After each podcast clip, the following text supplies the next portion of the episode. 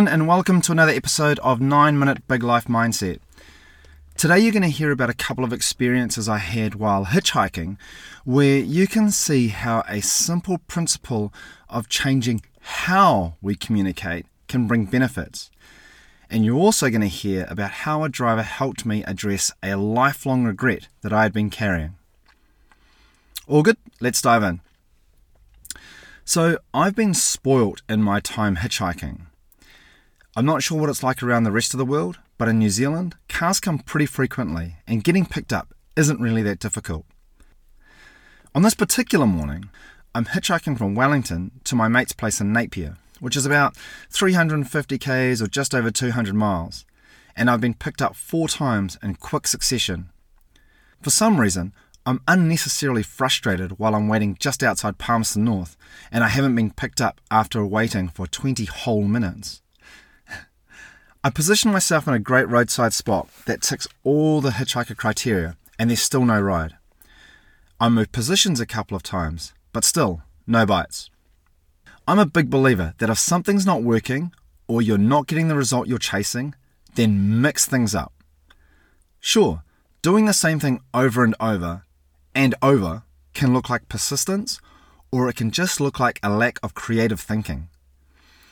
In my case, it means rewriting my cardboard hitchhiking sign, which I've actually repurposed from a box of pure blonde beers, from reading north to simply having a large black arrow. Here's an insight for you. When you're communicating with people, make your message as clear and simple as possible. Not because people are idiots, although there's a little bit of that out there but because people are time poor, and often you just need to engage them in a way that cuts right through all the rest of the noise. So, I've barely finished my amazing new artwork when a car pulls over and the guy winds his window down and he says that he can take me a little way, but not that far.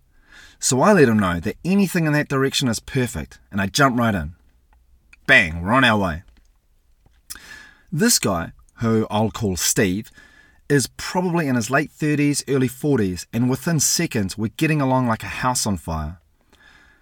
I've managed to catch him in the unusual situation of his martial arts class being cancelled, and so he's on his way home with spare time up his sleeves.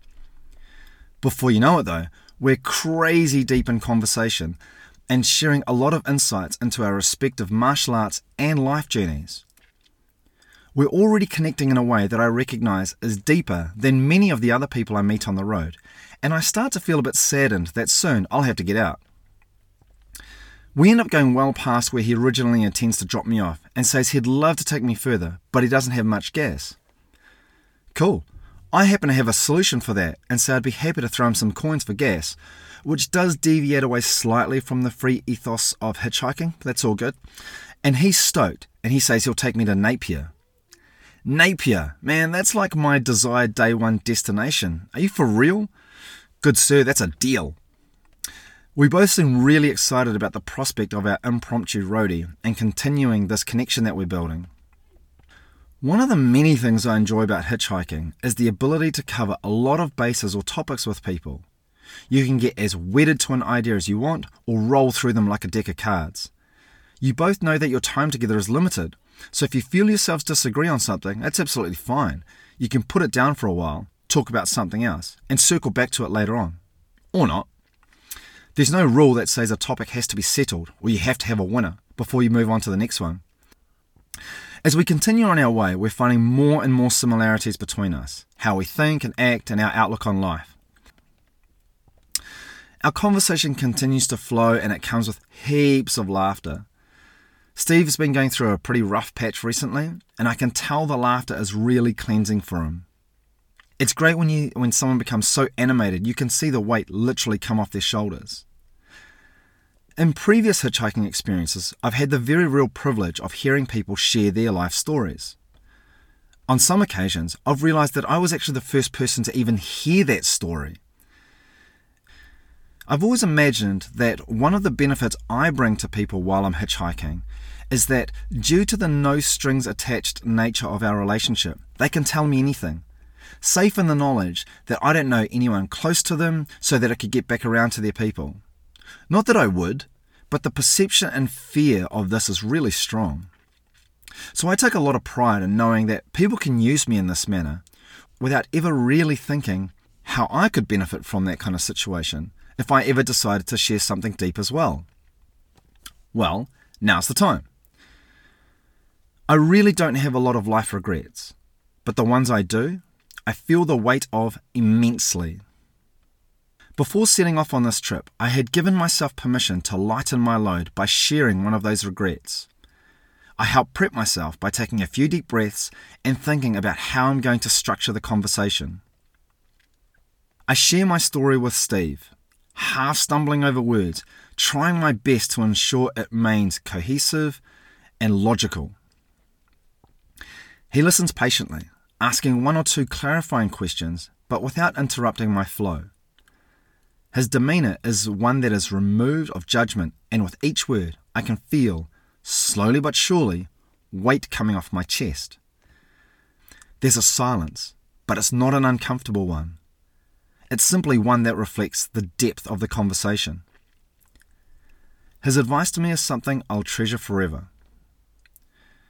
Because my regret is a relationship based one, his words cut right to the heart of the matter. He says, Focus on what you would like the relationship to be. Boom!